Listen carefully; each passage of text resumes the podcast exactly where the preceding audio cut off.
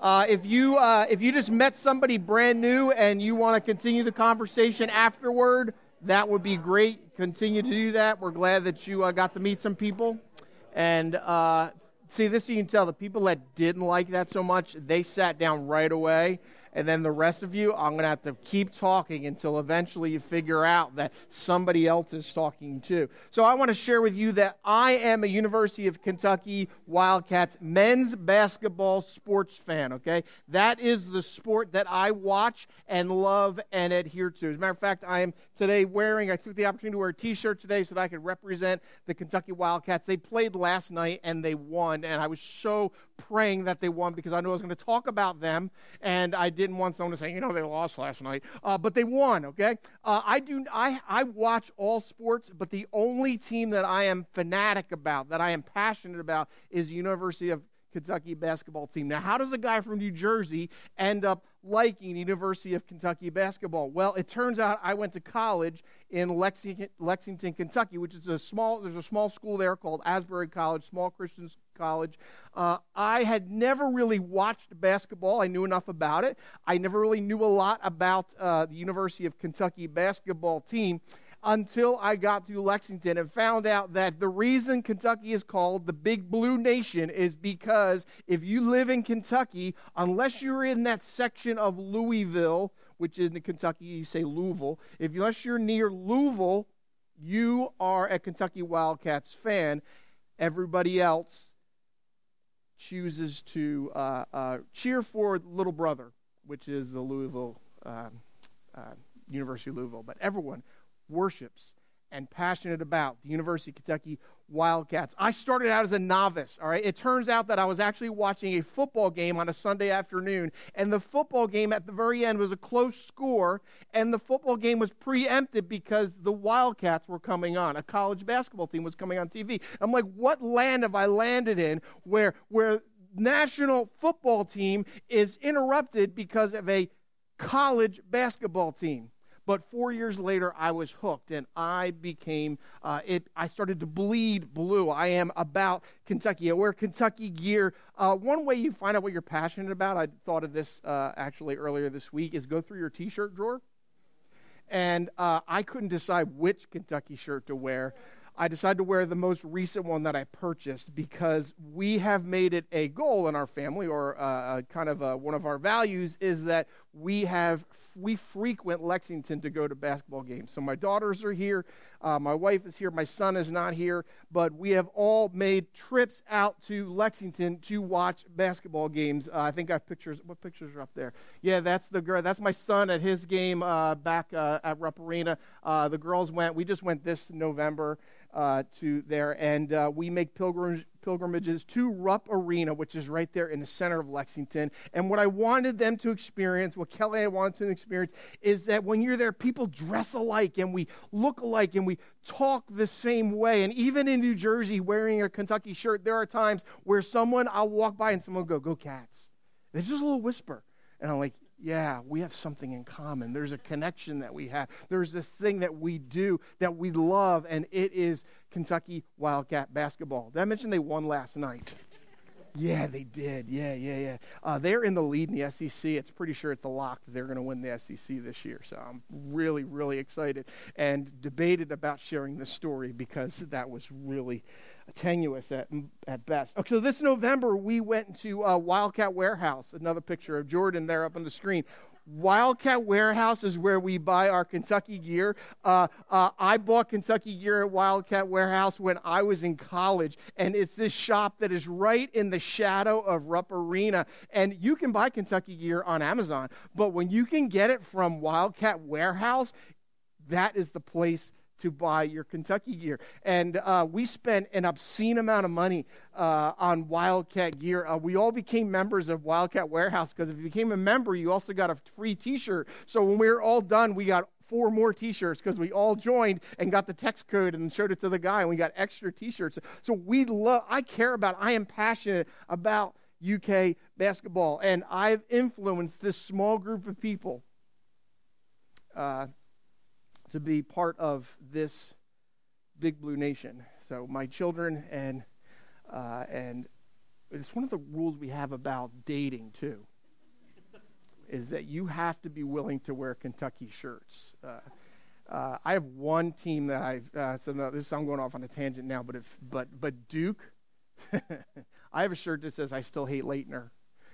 Uh, those you don't remember, but in Philadelphia at the Spectrum, uh, Kentucky played Duke, and it went into triple overtime. And on the very last shot of triple overtime, Christian Laettner, with 10 seconds left, shot a um, two points to win the game. And my heart and dreams were crushed in 1990 something. And I have a shirt that says, I still hate Laettner. Hating is okay in that situation, in that circumstance.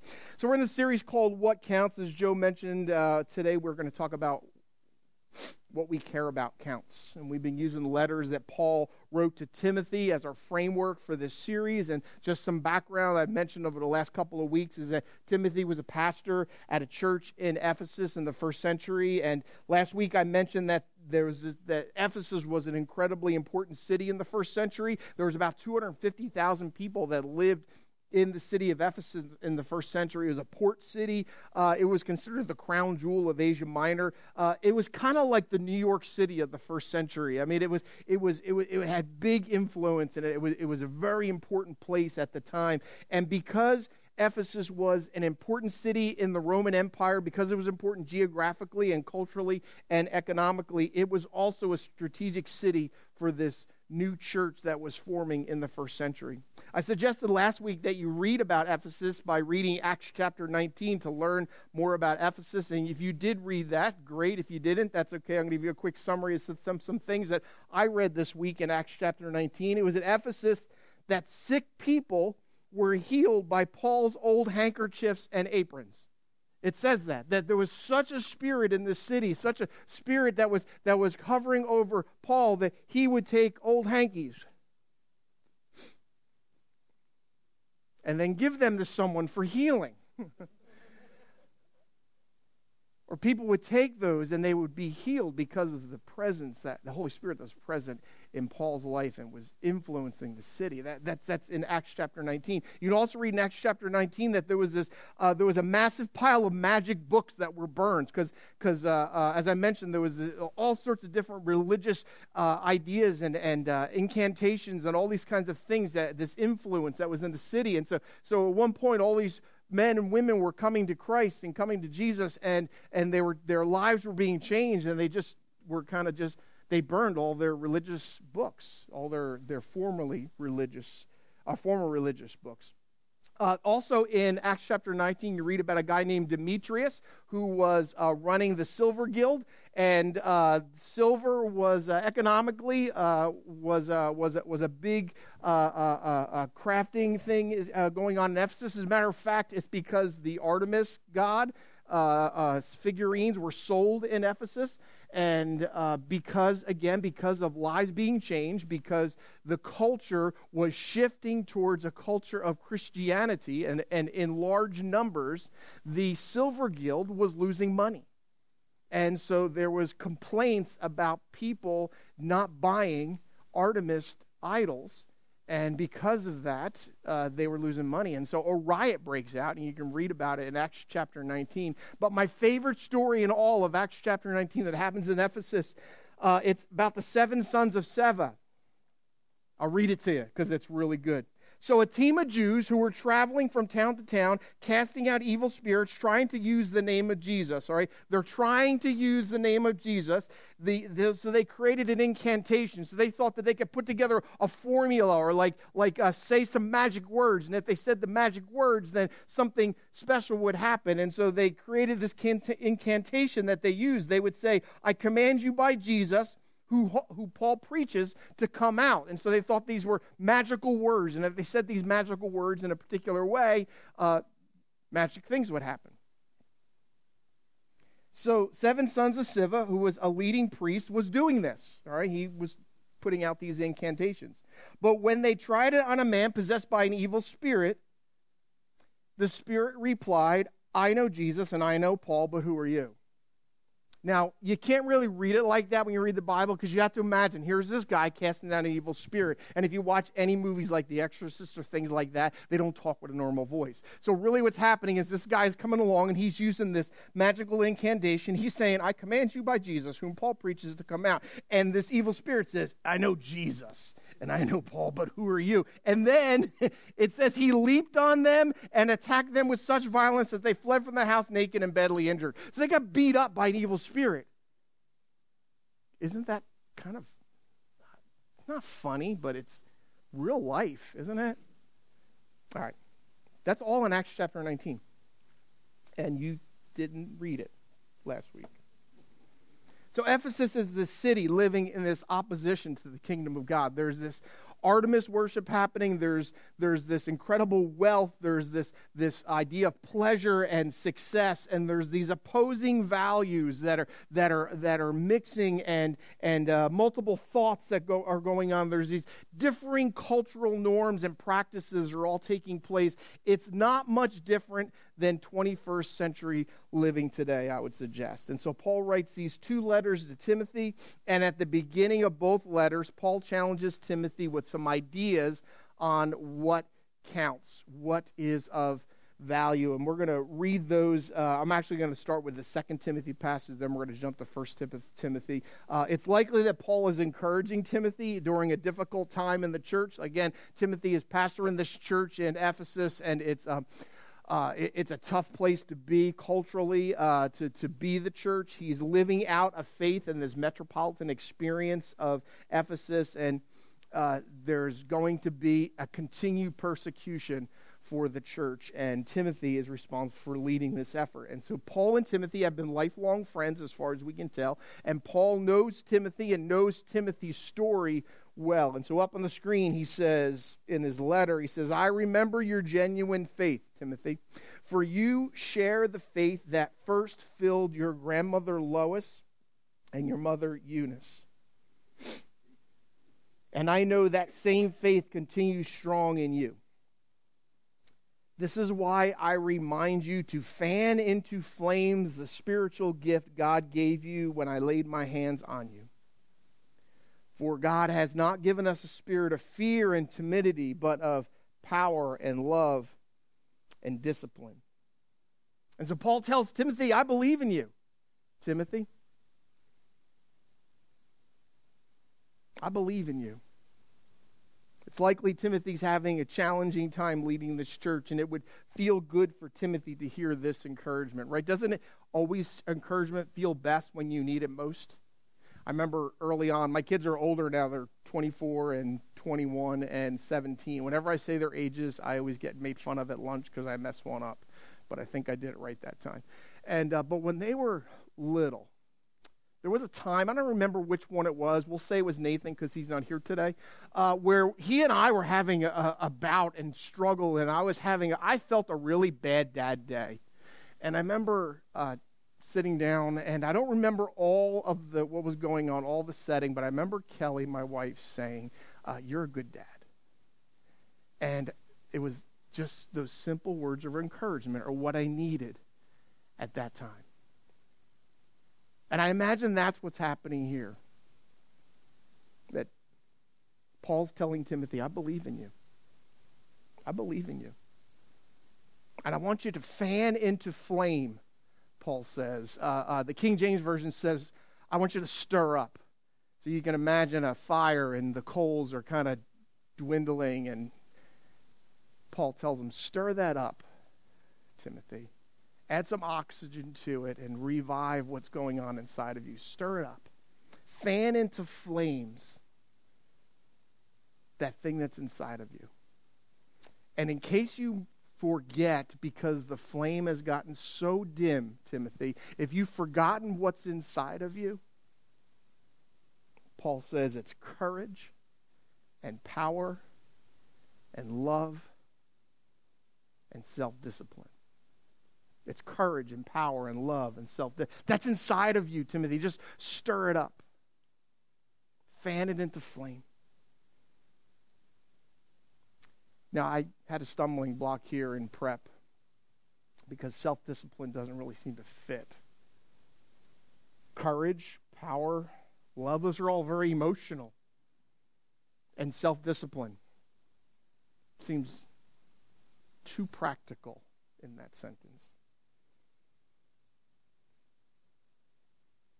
And then I found this one commentary that for me breathed some life into it.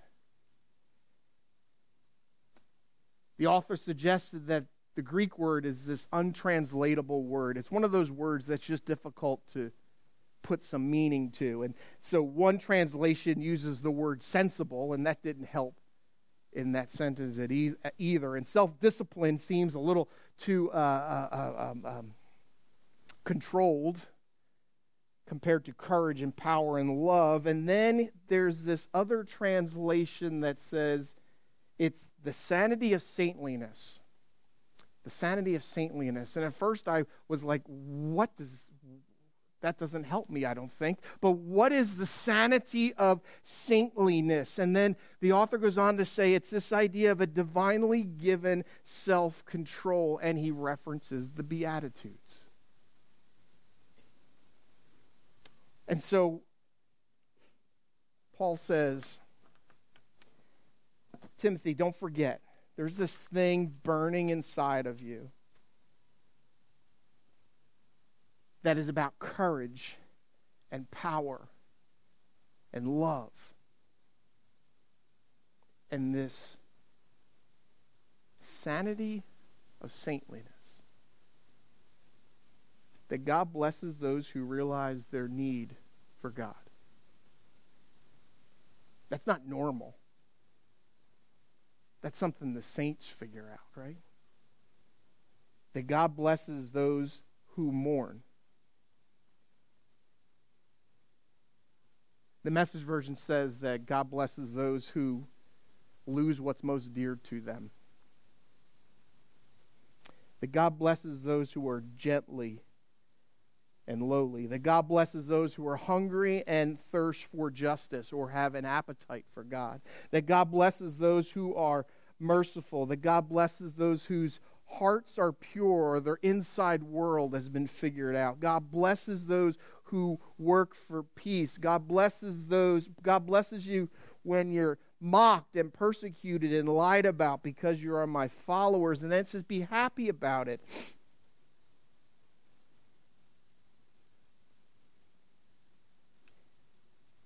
And then I thought, maybe that's this passion that we're talking about. That it's about courage and power and love and this thing that's burning inside of me that has control over me. That there's this thing and that this relationship with Jesus that has taken over control that causes me to not think as the world thinks, but to begin to think and act and live differently. It's taken control over me. And Paul says, allow that to be stirred up, Timothy. And breathe life into it and let it fan into flame.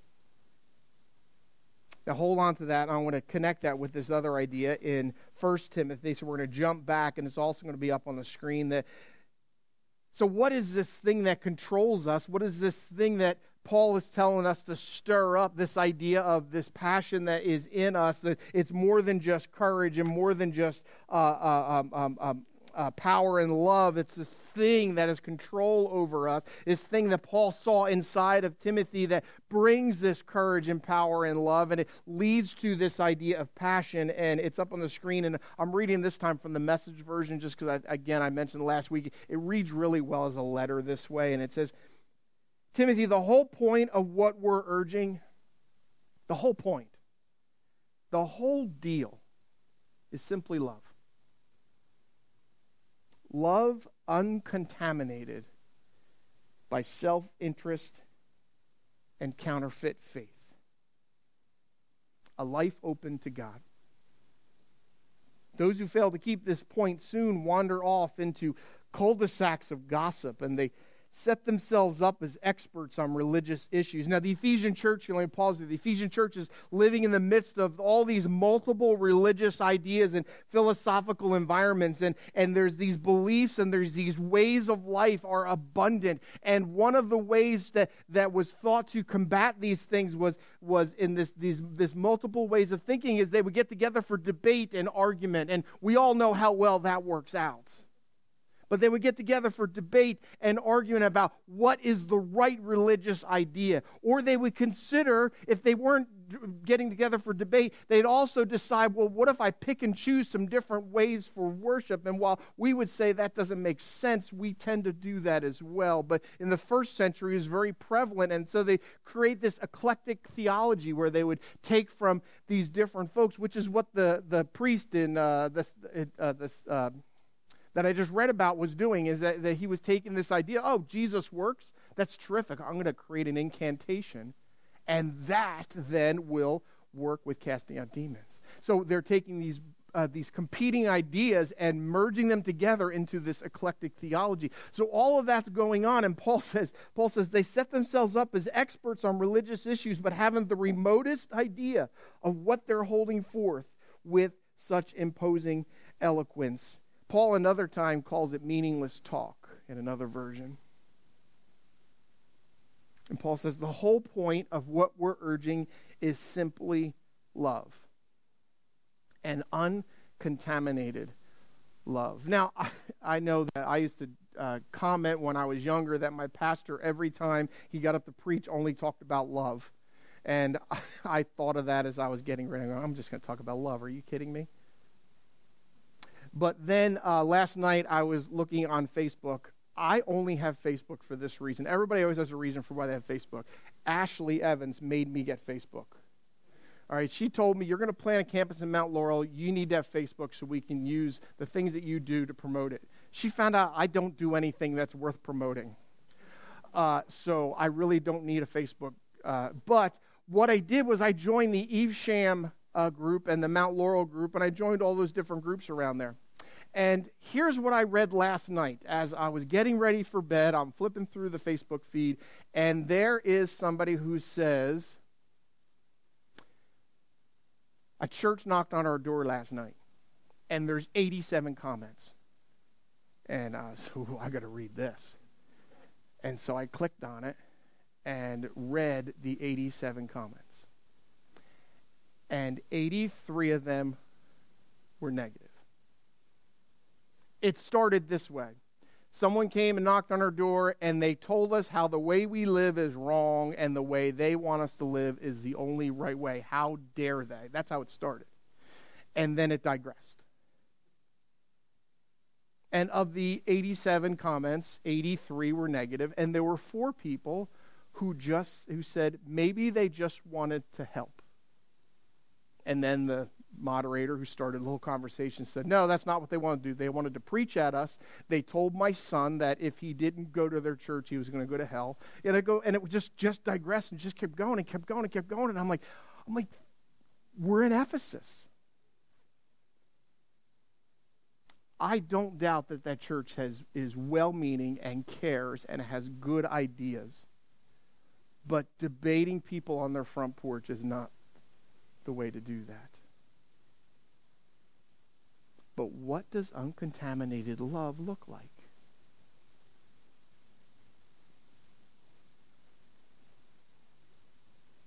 It's not a teaching.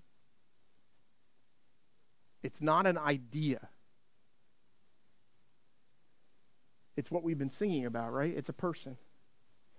It's a person named Jesus who lived and died and lives again that was the first century message that was, that was so outstanding is that is the, it was the message of resurrection. That's what made the difference in that church is that they believed that Jesus had lived and died and was living again and was resurrected. That he was a person who was and is God wrapped in flesh. That he was a person who saw brokenness and sin and found a way to forgive that brokenness and sin. A person who not only forgives brokenness and sin, but someone who heals through resurrection, resurrecting himself and resurrecting our lives. Isn't that our story? It's about resurrection. We sang, Chains are gone, debt is paid. Jesus means death to death and life to me. All right, thank you. I am fascinated and overwhelmed by the love that Jesus chose to show me. I was lost. I was broken. I was as far from God as you can be. And intellectually, I knew everything there was to know about Jesus because I had grown up in church. But then someone challenged me to experience Jesus. And I can still tell you, I can go to the spot at this little old camp in South Jersey, and there's this white altar rail that's about 150, it is 150 or 200 years old, and I can take you to the exact spot where I met Jesus for the first time and it changed me. I'm telling you, it wasn't a change here, it was a change inside. I still can't, 30 some years later, express to you what changed or how it changed, but I know it changed. And something was different. I experienced forgiveness for the first time that, uh, and, and experienced it. Did I know about it before? Absolutely. Could I express it before? I was really good at playing the church game, but I was so far from God that I had never really experienced it. And I found this new direction and I found this new life. And it all happened because of an experience at this little tiny camp where this white altar rail and someone invited me to experience Jesus for the first time and it changed my life.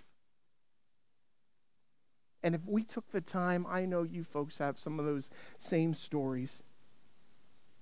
And we want to invite people to experience this same Jesus. We sang, I give my whole life to honor this love. To experience this idea of a sanity of saintliness, that this same life changing and resurrecting uh, relationship with Jesus is possible for each person.